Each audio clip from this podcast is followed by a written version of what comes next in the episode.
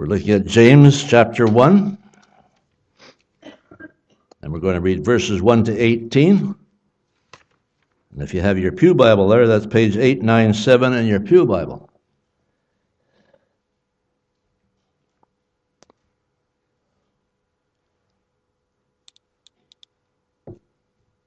The Epistle of James, chapter 1, verses 1 to 18. James, a bondservant of God and of the Lord Jesus Christ, to the twelve tribes which are scattered abroad.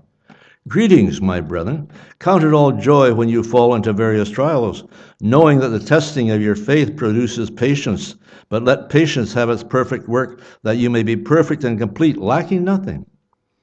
If any of you lacks wisdom, let him ask of God who gives to all liberally and without reproach, and it will be given to him. But let him ask in faith, with no doubting, for he who doubts is like a wave of the sea, driven and tossed by the wind. For let not that man suppose that he will receive anything from the Lord, for he is a double minded man, unstable in all his ways. Let the lowly brother glory in his exaltation, but the rich in his humiliation, because as the flower of the field he will pass away, but no sooner has the sun risen with a burning heat, than it withers the grass, its flower falls, and his beautiful appearance perishes. So the rich man also will fade away in his pursuits. Blessed is the man who endures temptation, for when he has been approved, he will receive the crown of life, which the Lord has promised to those who love him. Let no one say when he is tempted, I am tempted by God, for God cannot be tempted by evil, nor does he himself tempt anyone. But each one is tempted when he is drawn away by his own desires and enticed. Then, when desire has conceived, it gives birth to sin, and sin, when it is full grown, brings forth death. Do not be deceived, my beloved brethren. Every good gift, every perfect gift is from above and comes down from the Father lights, with whom there is no variation or shadow of turning. Of his own will, he brought us forth by the word of truth, that we might be the kind of first fruits of his creatures. May the Lord add his blessing to the reading and the hearing of this his most blessed word, even for our hearts this morning. Let's bow our heads and hearts for prayer.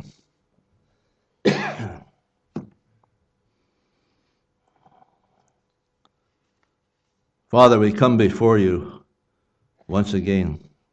We thank you we can come to that throne of grace, that throne of mercy, that throne where you can justify the sinner.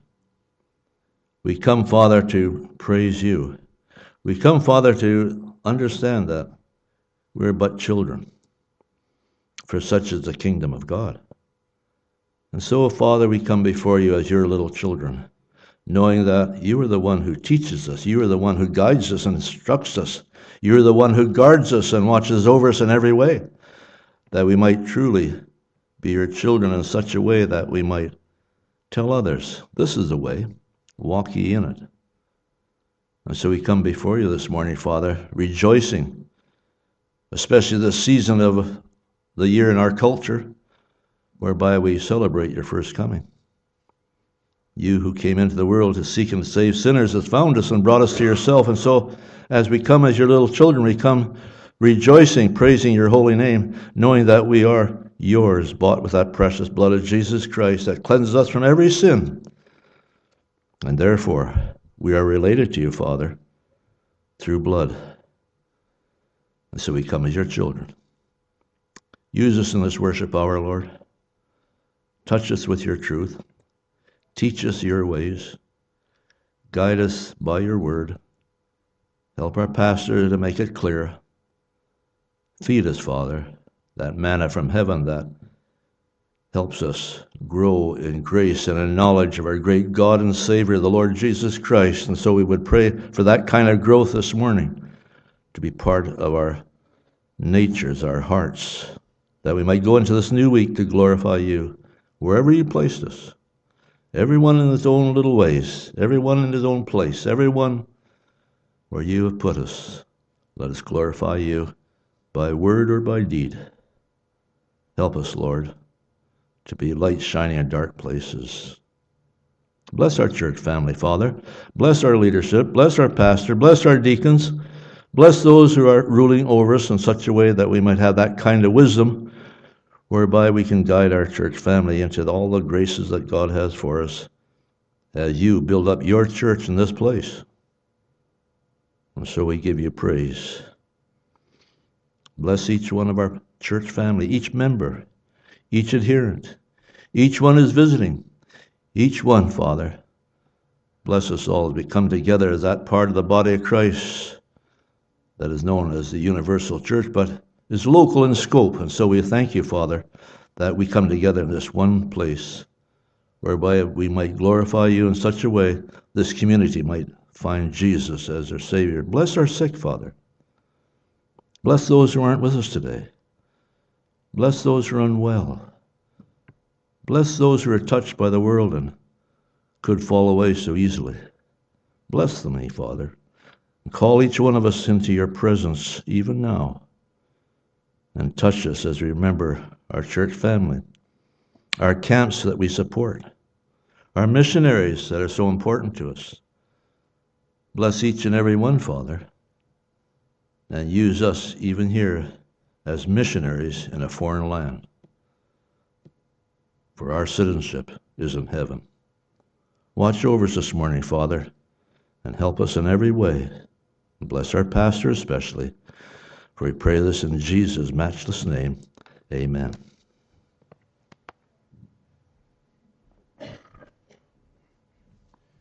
Um, the next hymn that we're going to sing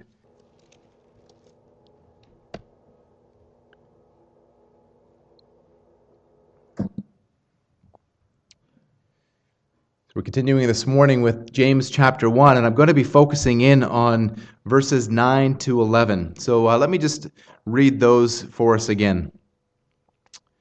Let the lowly brother exult in his exaltation, and the rich in his humiliation, because, like a flower of the grass, he will pass away. For the sun rises with its scorching heat and withers the grass. Its flower falls, and its beauty perishes. So also will the rich man fade away in the midst of his pursuits. Let's turn to the Lord once more together in prayer. Dear Lord, we do want to thank you and praise you, Lord, for your goodness and your mercy to us. Lord, we deserve death and we deserve hell, but Lord, by your grace, you call us to life. You change us by the power of your Holy Spirit and called us into relationship with you. We thank you, Lord, that we are inheritors of heaven that we are co inheritors with Christ, Christ our brother, and you our Father. So, Lord, we pray that you will help us this morning and every day, Lord, to be thinking about life in these terms. That you'd help us to look at our lives through the lens of the cross. Lord, that you'll help us to be content in whatever circumstances you lead us through, Lord, and to knowing, Lord, that you are good and you are loving and wise, that you are sovereign over our lives. So, Father, I pray this morning that you will quicken hearts. Every person who is assembled here, Lord, together, I pray that you will help us to hear from your word and, Lord, be examining our hearts according to your word and to respond accordingly in the power of your Holy Spirit. Lord, that we would find encouragement, that we would find um, admonition and even rebuke where necessary. And Lord, that we will all come away from this service this morning more like Jesus Christ, in whose name we pray. Amen.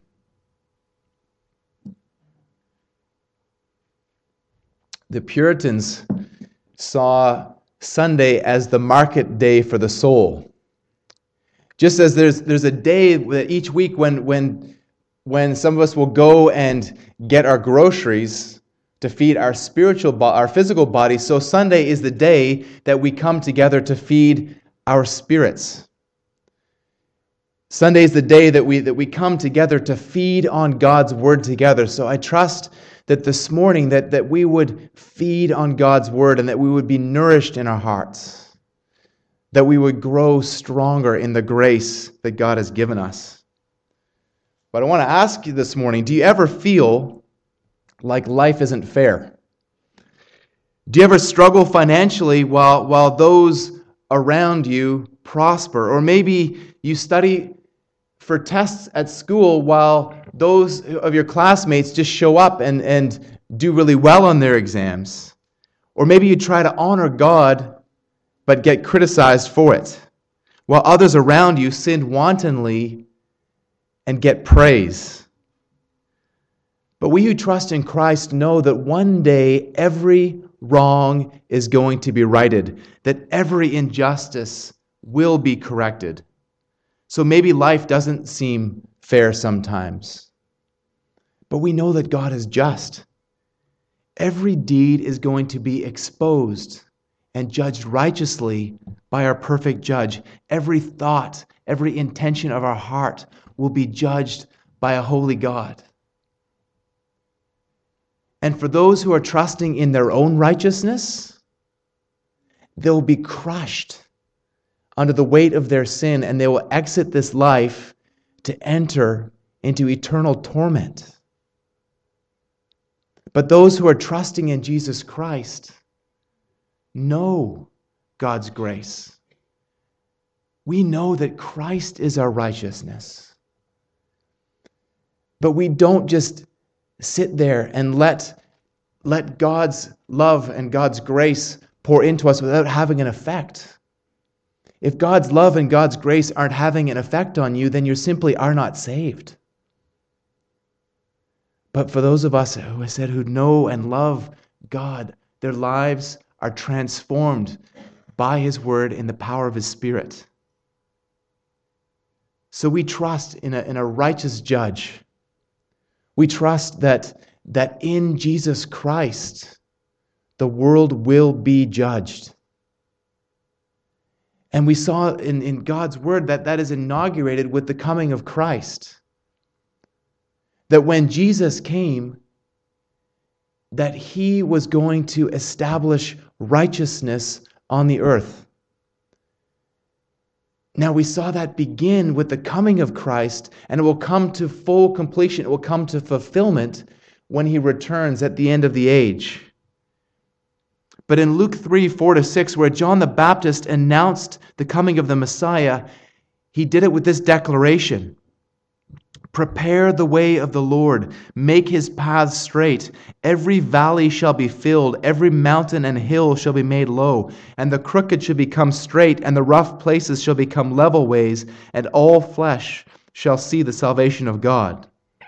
So, John the Baptist here was primarily talking about the way that the coming of Christ would be expedited, that obstacles would be cleared out of the way in preparation for the coming of the Messiah.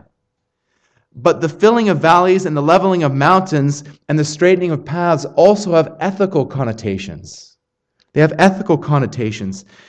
Those who are, are proud will be humbled, the lowly will be exalted, and the unrighteous transformed. This was a common theme in Luke's gospel. In Luke 14 11 and 18 14, we read, For everyone who exalts himself will be humbled, and he who humbles himself will be exalted. And that's really what James is talking about here in this passage before us this morning. See, some of the people that, that James was addressing would have been tempted to think that life wasn't fair. Remember that this letter was written to the dispersion, to believing Jews, Christian Jews who had been scattered outside of the land of Palestine. And for many of them, life was difficult. Many of them were facing severe trials and temptations because they called on the name of Christ. But the primary trial that they were facing was their poverty and oppression from the rich. But also in those very church gatherings were also wealthy people. And some of those wealthy people were the very ones who were actually oppressing the poor people in the congregation. So there was a class division within the church, and that is one of the main things that James is writing about in this passage. He is telling people, exhorting them to faithfulness in the midst of their trial. And while for, this, for, for many of us it's easy to identify with the trial that the poor face, we often don't think of wealth as a trial. But wealth, as we'll see this morning, is a serious trial. It is a far more serious and dangerous trial than even poverty is. You see, money is a very important issue in the book of James. James talks about wealth and one's attitude towards wealth in every single chapter in this epistle. But money is also an extremely important issue in the Bible. the Bible talks about gold more than 400 times and silver more than 300 times. So, why do you think money is such a big deal in the Bible? Because money is a big deal to us. The topic of money hits us where we live, it's close and personal. We need money in this world in order to, to pay for the food and shelter and clothing that we need to survive. but it doesn't end there, does it? How we view our money reveals what's going on in our hearts. Jesus said in Matthew 6:21, "Where your treasure is, there your heart will be also." So much of who we are or who we think we are is tied to our finances. You know, many of you know that I lived in the Gold Coast, on the Gold Coast in Australia for 10 years. And the Gold Coast was very much a tourist destination, and, and it was all about status for most of the populace. On the surface, the beautiful people were living the beautiful life. It was all about having a nice house on the water, a flashy car, and a boat, and, and lots of bling on your fingers. But in most cases, it was all owned by the bank. It was actually all a facade. It was all about a superficial status that, that people could, so people could look good and feel good about themselves. But Kelowna really isn't that much different, is it? We also live in a tourist destination, in a place where, where status is the focus. And maybe it's not flashy sports cars, but it's, it's, huge SUVs. And it's, it's the nice house on the water. And it's boats in the summertime and skidoos in the wintertime. It's all about having the toys and how people are using their finances to feel good about themselves. So, have you ever found yourself envying the person that, that drives by in that, in that massive boat while you're sitting there by the beach? Or maybe envying the person that's got the $10,000 skidoo as they drive by you with, with a big pickup truck. It's easy, easy to go there in your heart. But when that happens, you're revealing a fleshly attitude, a fleshly heart. So, some people here in this congregation are struggling financially, struggling to make ends meet. And other people in this congregation are relatively wealthy. But all of us in this congregation are so much richer than the vast majority of people on this planet. We have roofs over our heads, we have clo- closets full of clothing. We're not hungry when we go to bed at night. But whether you're a person of means, whether you are not, I pray that this sermon this morning will, will have something to speak to your heart. There are principles in this passage that you need to understand and you need to apply regardless of your financial status. But you can relax. I'm not going to spend this whole sermon bashing money. You see, money is not immoral, money is amoral. Money is neither good nor bad. It's you might have heard it said that money is the root of all evil, but it's actually the love of money that's the root of all evil. It's not having the money so much as your attitude towards it and what you do with it that is either sinful or righteous. Wealth in itself is not sinful. But likewise, poverty in itself is not virtue. Proverbs 30, 8 and 9 says, Give me neither poverty nor riches. Feed me with the food that is needful for me, lest I be full and deny you and say, Who is my Lord? Or lest I be poor and steal and profane the name of my God. The writer of the Proverbs there is saying, I don't want to have too much and I don't want to have too little, because either way, there's a temptation to be focused on the things of this world. And we'll see that here this morning because James 1 9 to 11 presents two main points about finances the exalting of the lowly and the humbling of the wealthy. As the ESV Study Bible says, both poverty and riches bring enormous pressure on a person to focus on the world rather than on Christ. Thus, James exhorts the poor to boast or glory in their high status in Christ. The lowly brother will be exalted or vindicated by God. In contrast, James exhorts the rich to boast in their humiliation by realizing that their wealth is temporary and that it brings them no advantage before God, and also by identifying with the poor in their affliction. So I want us to examine our hearts this morning and see which of these applies to us.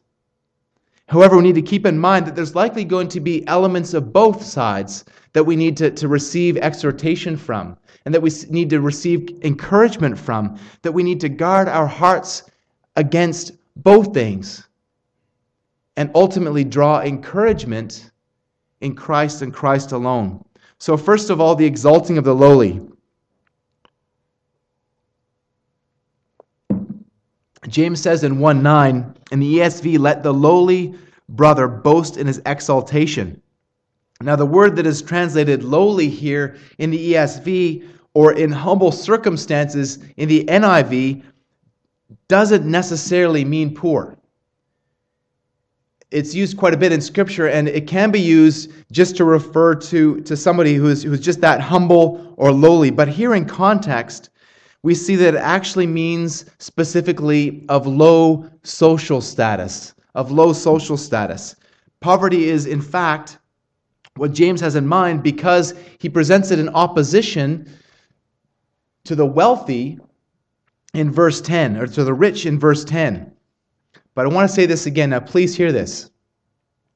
Poverty is not virtue in and of itself. There are many poor people around the world who will never be exalted. Now, this may be hard for you to take, but many people around the world live their entire lives in abject poverty and then head into a Christless eternity when they die. This should grieve you. The fact that the majority of the population of the world live in complete and utter poverty and never hear the name of Christ and depart squalor in this life in order to enter eternal punishment in the next should grieve you. Somebody dies on this planet every two seconds. We learned about this when we were looking at the evangelism class there a couple of weeks ago. Every two seconds, somebody dies. One, two, death. Three, four, death. Five, six, death. That should really make you tremble in your heart when you realize that so many people around the world are heading into a Christless eternity. And it's been so encouraging to see the response that many have taken from this church as they're getting serious about evangelism. And so I'm hearing testimony of people sharing the gospel in their school, in their workplace, in the shopping mall, on the street. So we need to ask ourselves what are we going to do about people who are dying, not knowing Christ? What are you going to do about it? What are you doing about it? But you see, it's not primarily love for the lost that is our motivation for evangelism. Yes, that is a motivation, but our primary motivation for evangelism is love for God. As we shared a couple of weeks ago, when you love God, you will proclaim his name. When you love God, you will talk about him wherever you can. It bubbles up out of your heart. Out of the abundance of the heart, the mouth speaks. So, like I reminded us a couple of weeks ago, if you're not doing this, if you're not talking about God, then, then check your heart before the Lord and repent. Ask the Lord to change your heart and give Him that love for you that will flow out into other people. But our primarily, primary motivation for evangelism is not love of the lost. It's love for God. The primary motivation is to get God the glory that is due his name. As, as Paris Reidhead said in his famous sermon, 10 Shekels and a Shirt, the reason for evangelism is that Christ loves his lost sheep. He endured the agonies of hell for them. And that Christ deserves the reward of his suffering. He deserves those for whom he died. That is the primary motivation for evangelism. You see, a poor person can be as wretched and as wicked a God hater as any rich person. But you see, this letter here is not addressed to the poor in general. This letter is written to a specific type of poor per- person the poor brothers and sisters, poor Christians. The poor people are being exhorted here are, they're Christians, and that makes all the difference. They're Christians, they're followers of Jesus Christ. They know and they love the Lord. The poor without Christ, as I just mentioned, ha- have no hope whatsoever. No hope. They have little, high, little hope in this life and no hope in the next. But the poor individual who trusts in Christ has every reason to hope because their hope is not in their circumstances, their hope is in Jesus Christ. Their God is, as we will discuss in a couple of weeks, Lord willing, the Father of lights. Their God is the Father of lights with whom is no variableness nor shadow due to change, the giver of all good things. He is their Father, and that is where their hope lies. So, what does James mean here when he says that, that these poor people are to boast in their exaltation? The NIV says to take pride in their high position. Now, we don't usually think of pride or boasting as positive things. Usually, we see pride and boasting as sinful. But it all depends on what you're boasting in. Paul says in 1 Corinthians 1:31, "Let the one who boasts boast in the Lord." And that's what James is talking about here. It's so easy to get caught up in the thoughts of this life, whether you are poor or whether you are rich. But if you're going to boast, boast in the Lord. This is so true for the, the very poor who don't even know where their next meal is coming from. But the poor who know Christ know where their next meal is coming from. It's coming from the Lord. And the Lord provides food for every single man, woman, and child on the planet. Now, I can't prove this, but it's my belief that there is enough food on this planet to go around for everybody. But here in the more what we call developed nations, even though we only have 20% of the population, we use 80% of the resources. I spent a fair bit of time when I was in Australia, another so called developed nation, working in Aboriginal communities.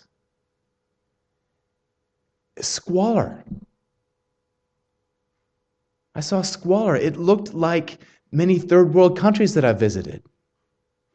And the same is, is true here in many First Nations communities. There's just been, been in the news this week where, where communities in Northern Ontario are, are struggling to, to as, as, where it's so cold. People living in tents, and, and they've had to send warm sleeping bags up there just to help people survive. That's in our own country. But the Lord provides our food. The Lord provides everything that we need. And so our focus needs to be on Him. So maybe you're sitting here this morning secure. You, you have a, a, or thinking you're secure in that in your paycheck. But your security doesn't come in your paycheck. Something could happen to you tomorrow that could change those circumstances. Or maybe you're here this morning not knowing whether you're going to get another paycheck. But either way, your confidence has to be in the Lord, in the Father of lights who gives every good and every perfect gift. Jesus taught in Matthew 6, 30 to 33, Do not be anxious, saying, What shall we eat? What shall we eat? Or what shall we drink? Or what shall we wear?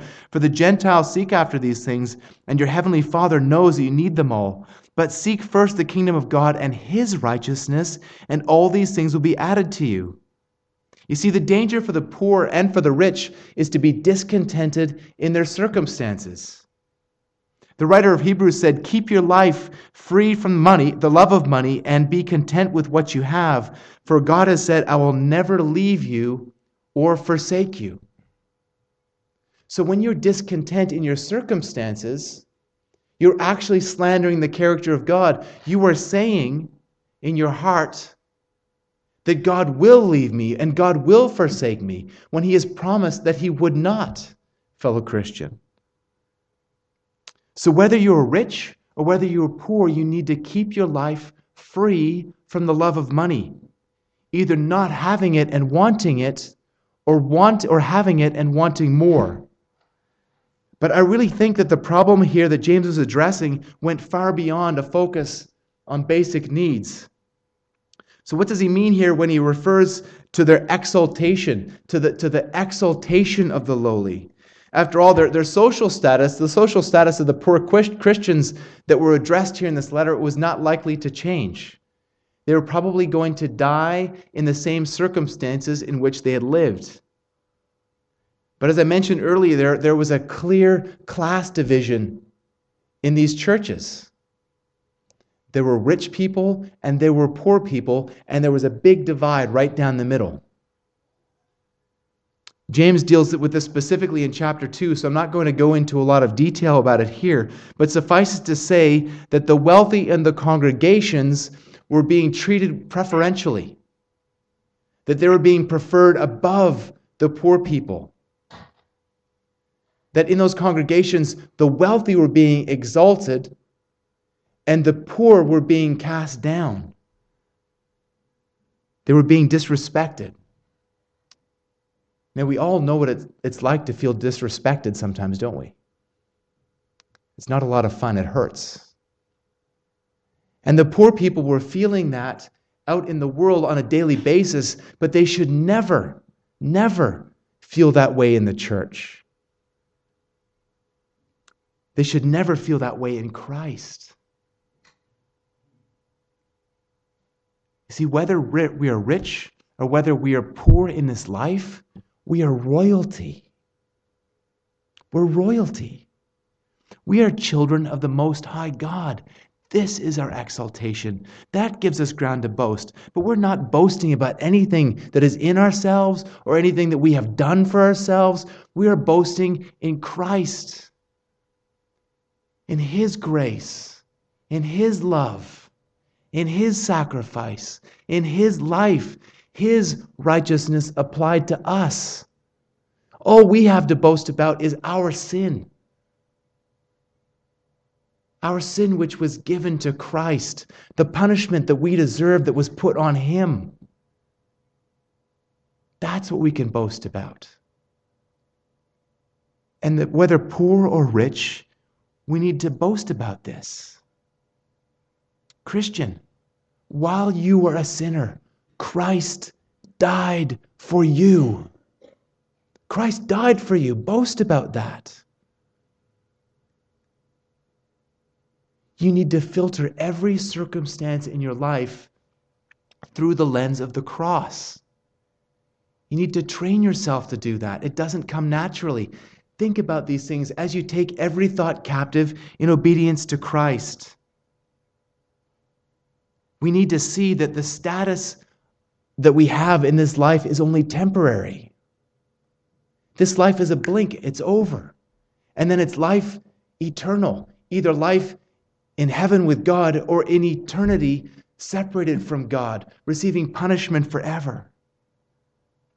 So we who are trusting in Christ rejoice in whatever circumstances we have. The direct addressees of this letter now know that. They've been dead for almost 2,000 years. Think about that. They have been with God in heaven for almost 2,000 years. Do you think they're rejoicing now? In fact, I would argue that, that they would actually see the trials that they faced in this life, that they would actually call those trials a blessing. Because they would see the way God sovereignly used every single trial in their life to draw them closer to Him and to make them more like the Son. So they would be thankful for their trials.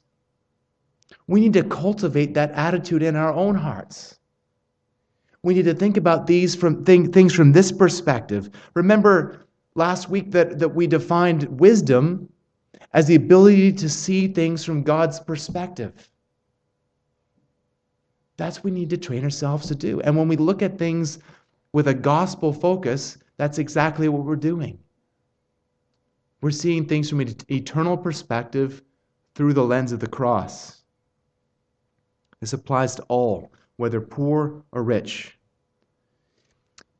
In verse 10 and 11, James then turns his, his attention his attention onto the rich and he tells them to boast in their humiliation. Now that's a striking contrast, isn't it? It seems like an oxymoron. We defined that for us last week. Two words that don't seemingly go together boasting in humiliation. So, what does that mean, do you think? What does it mean to boast in humiliation? They weren't being humbled in the church, they were actually being exalted in the church. And that's precisely the problem. They also need to filter their thinking through the cross. They need to, first of all, realize that their wealth is temporary and it doesn't earn them any standing with God. And they also need to identify with the poor in their affliction. Just as poverty has its temptations to cause us to focus on this life, so does prosperity. But I believe the danger of wealth is far, far greater. It has the capacity to lull us to a spiritual sleep to make us too comfortable with this life, to cause us to forget that we are strangers and pilgrims traveling through this world to the celestial city. In Aesop's fable, The Wind and the Sun, the wind and the sun were disputing about which one was stronger. And then suddenly they saw a traveler coming down the road, and the sun said, I see a way that we can decide our dispute. Whichever of us can cause that traveler to take off his cloak will be the stronger. And so the sun said to the wind, You begin. So the sun hid behind a cloud and let the wind do what the wind was going to do. And the wind blew and blew. The wind blew hard upon the traveler, but, but the harder the wind blew, the tighter the traveler gathered his cloak around himself. But then the sun said, Okay, now it's my turn. When the sun came out and shone all his glory upon the traveler, the traveler quickly took off his cloak because he was too hot. Spurgeon said that the winds of affliction blow on a Christian's head. He just pulls the cloak around of heaven. He pulls the cloak around him of heavenly consolation and girds his religion about him all the tighter for the fury of the storm. But when the sun of prosperity shines on him, the traveler grows warm and full of delight and pleasure. He ungirds his cloak and lays it aside, so that the, so that the storms of affliction could, never could accomplish. The soft hand and the witchery of prosperity has been able to, able to perform. So, are you going through this life warm and comfortable and well fed?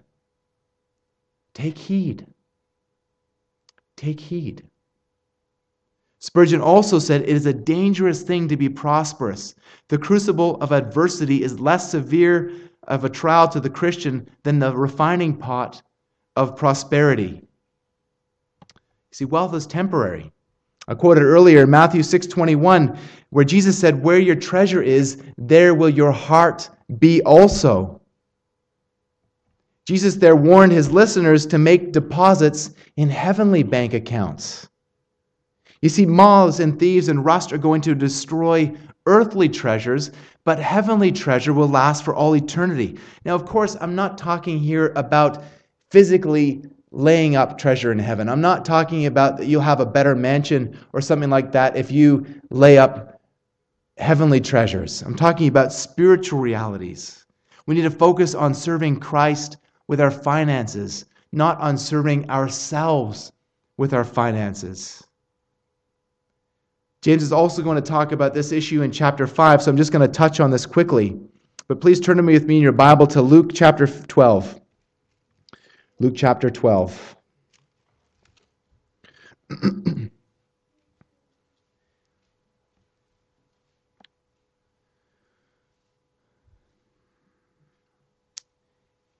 In verse 15, Jesus said to them, Take care and be on your guard against all covetousness, for one's life does not consist in the abundance of his possessions. And he told them this parable, saying, The land of a rich man produced plentifully.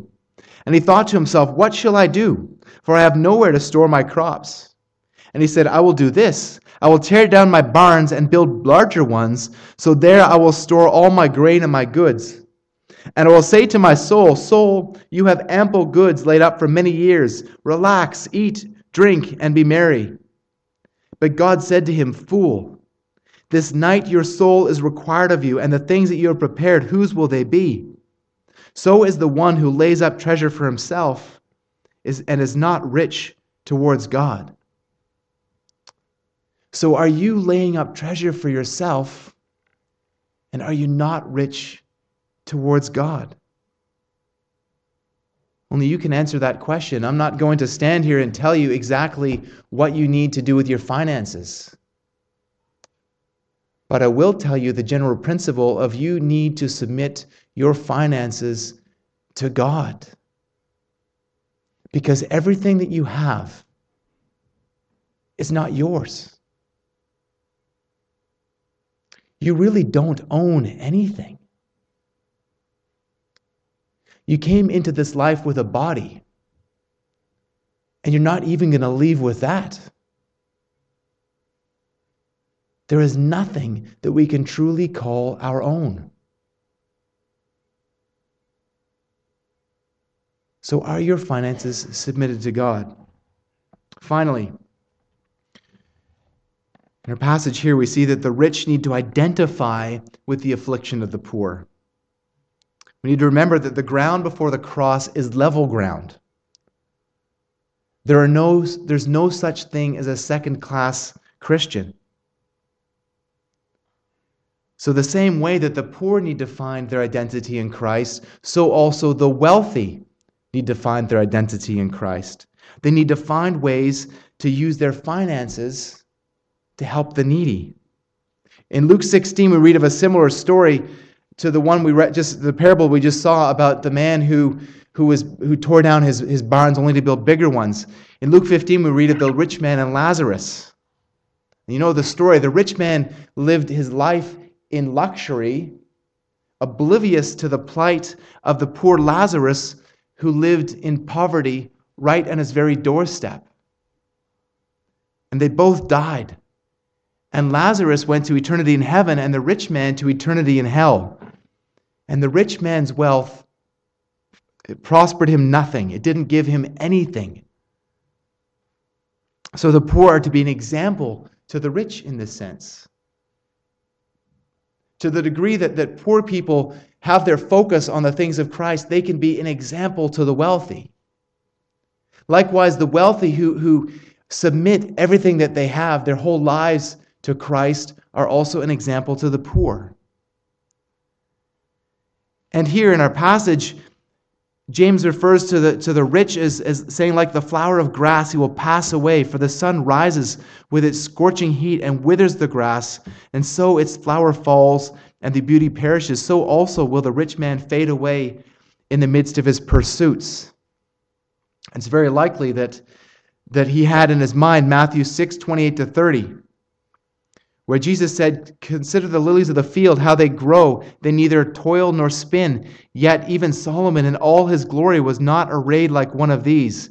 But if God so clothes the grass of the field, which today is alive and tomorrow is thrown into the oven, will he not much more clothe you, O you of little faith? So Solomon, arguably the richest man who ever lived, he was certainly the richest man in his own time in all of his splendor. In all of his splendor, he had nothing, even on the lilies of the field, on a pretty flower, which just lasts for a short time and then passes away. So, if even Solomon did not have beauty in his wealth compared to that of a, of a simple flower,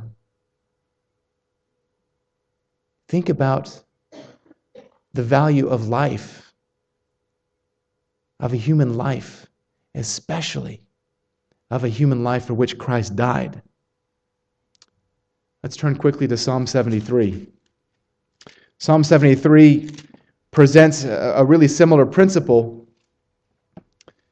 And I've always seen this sort of focusing more on the, on the poor person looking at the wealthy person, but there's, it, it actually cuts both ways. Asaph writes here in verse 2 But as for me, my feet had almost slipped. Sorry, my, my feet had almost stumbled. My steps had nearly slipped, for I was envy of the arrogant when I saw the prosperity of the wicked. And he goes on to talk about how he, he sees that they have no troubles in this life. They're fat and sleek, he says. They, they have they just, they're abundant in their wealth. Their eyes swell out with fatness, and their hearts overflow with follies. They scoff and speak with malice. And so the psalmist's feet almost slipped because he was envious of those people. But it cuts both ways, doesn't it? This is a warning here also to the wealthy that judgment is coming. Because when the psalmist says in verse 16, When I thought to understand this, it seemed a wearisome task. Then I went into the sanctuary of God. Then I discerned, discerned their end. Truly, you set them in slippery places. You make them fall to ruin. How they are destroyed in a moment and swept away utterly by terrors. Now, this is here true. This is true of the ungodly wealthy. But there's a warning here. There's a warning here for the wealthy in this life. And there's also a warning here to those who envy those who are wealthy in this life. So, whichever side of, of the fence you're on, whether this, this culture would call you rich or whether this culture would call you poor, remember your identity is in Christ. Your treasure is Christ. But what's the secret? What's the secret to facing poverty or prosperity? It's what I just said. It's understanding that your treasure is not in this life. But it's also relying on Christ in this life. Left to yourself, left to your own strength, wealth or poverty can destroy you. But the Apostle Paul knew the secret. Paul, along with Job and our Lord Himself, intimately knew the highs and the lows of this life. And I would argue that many more have been wrecked on the road to prosperity that have been wrecked on the road to ruin. But both roads are covered with wrecks. It's crucial that we know how to survive in the temptations of poverty and the temptations of prosperity. because we will face degrees of both in this life. But Paul revealed the secret to us in Philippians 4 12 and 13, where he says, I know how to be brought low, and I know how to, abide, how to abound. In any and every circumstance, I have learned the secret of facing plenty and hunger, abundance and need. I can do all things through him who strengthens me. So, whether you are here this morning wealthy, or whether you're here this morning in financial need, you can do all things through Christ who strengthens you. Let's pray.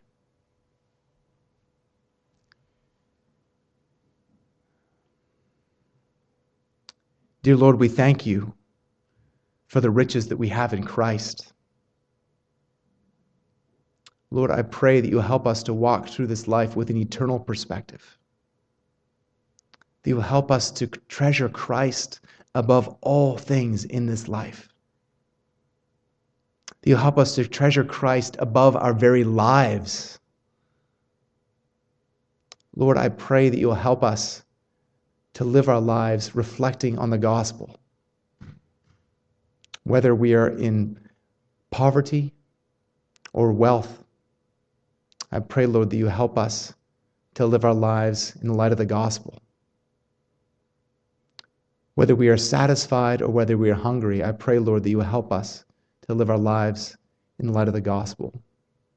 And we ask this all for your glory in the name of Jesus Christ.